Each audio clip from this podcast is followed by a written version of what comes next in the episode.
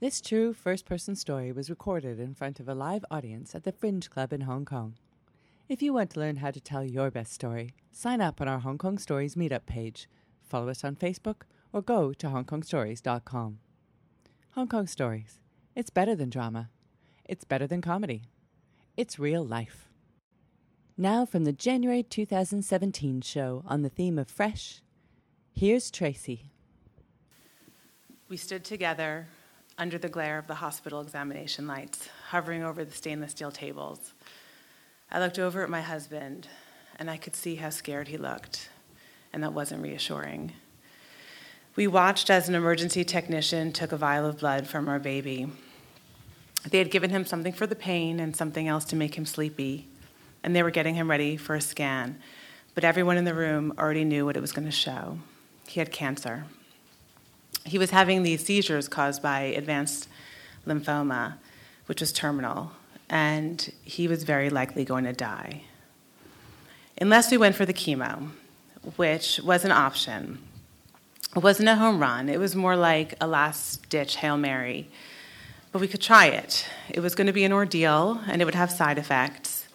And it meant that I would have to schlep back and forth from the hospital twice a week, which was not going to be great for my schedule. And it was going to be really expensive, like really expensive. And the medical bills were already piling up. So it was late at night by the time they discharged us. And when they did, it was with a ton of information about the chemotherapy, what it would entail, and financing and payment plans. There was even some information in there about what we could do with the body if we decided not to go for the treatment or if the treatment didn't work out. And I think that was the thing that sent us over the edge into shock. It had come on so quickly, and he was in so much pain, and we had to make a decision within 24 hours, and it was literally life or death. And I remember this so clearly. We walked out into the darkness. It was probably after midnight because we had been at the hospital all day, and I was juggling all the paperwork. And I could see his ears sticking out of his carrier and his nose poking into the night air. And I could hear how weak his meows had become.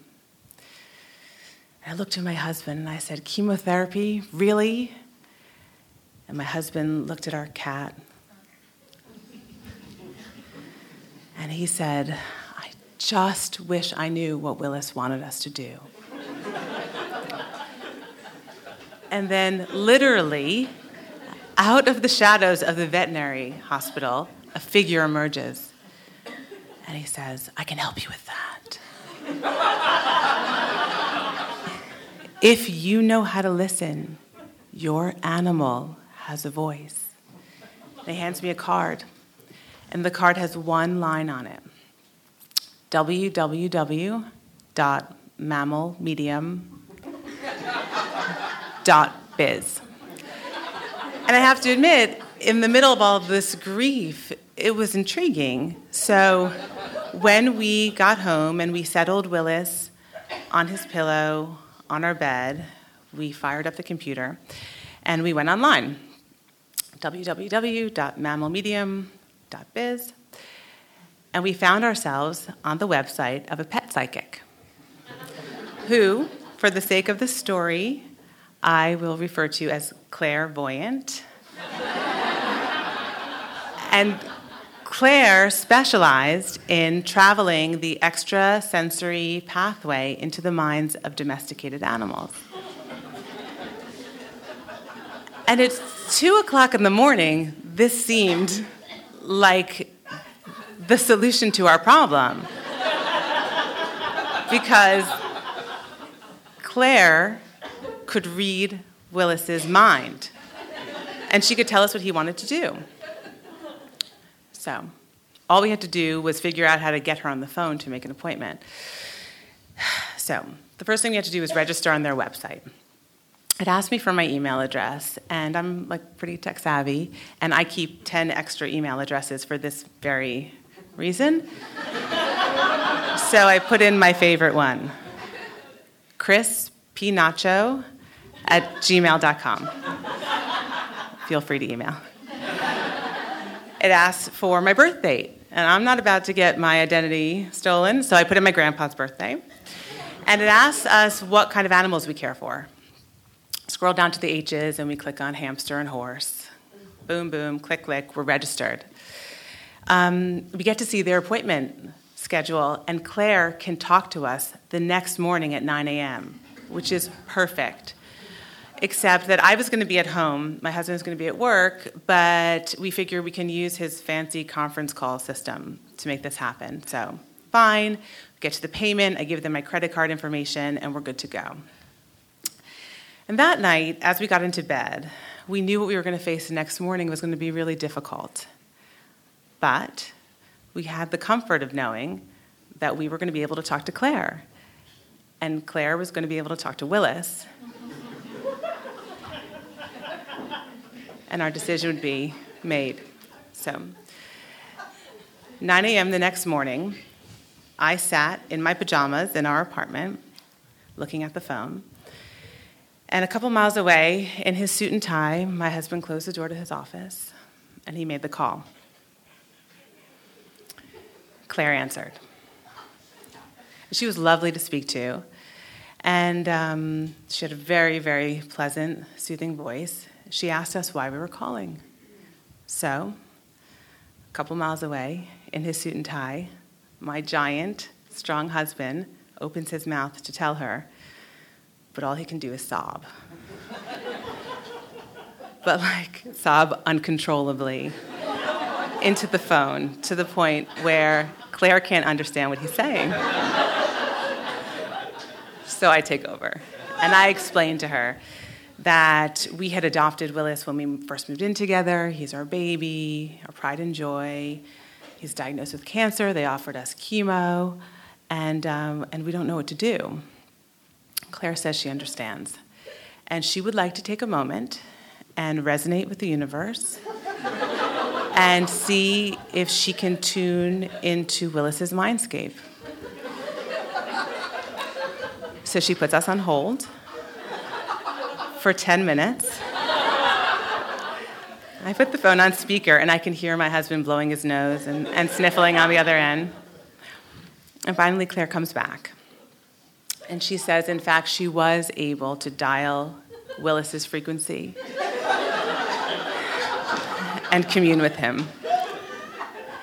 And Willis feels that his life was like a shooting star. It was bright, and it was brilliant, and it was brief, and it was blessed. And he doesn't want to go through the pain of chemotherapy, and he's ready to say goodbye.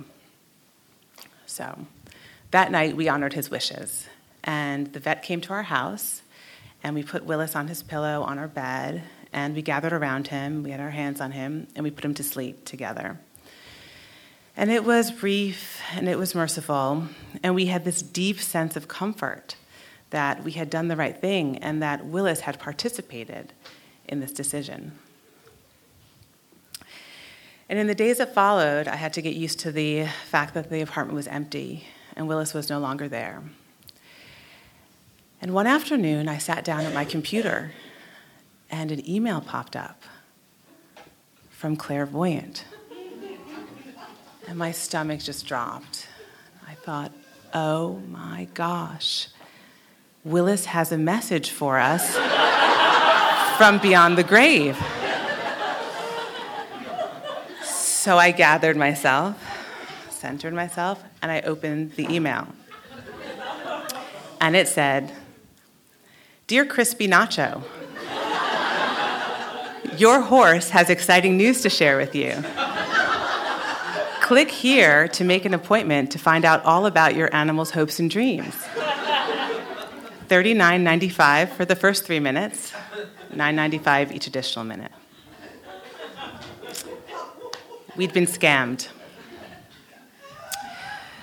The mammal medium was spamming us with news of Crispy Nacho's non-existent horse less than a week after Willis had died. It was worse than insult to injury. It was worse than salt in a fresh wound. I mean, Willis's body wasn't even cold. He had been cremated, but you know. And I was furious. I reached for the phone to call my husband and tell him that Clairvoyant was a con. She can travel the extrasensory pathway to the minds of domesticated animals. This is bullshit. But then I stopped myself, and I thought, yes, I could do that. I could call him, I could tell him all of that, and I could ruin his day. I could. Or I could sit down back at my computer, and I could pay $39.95, and I could find out what Crispy Nacho's horse had to say.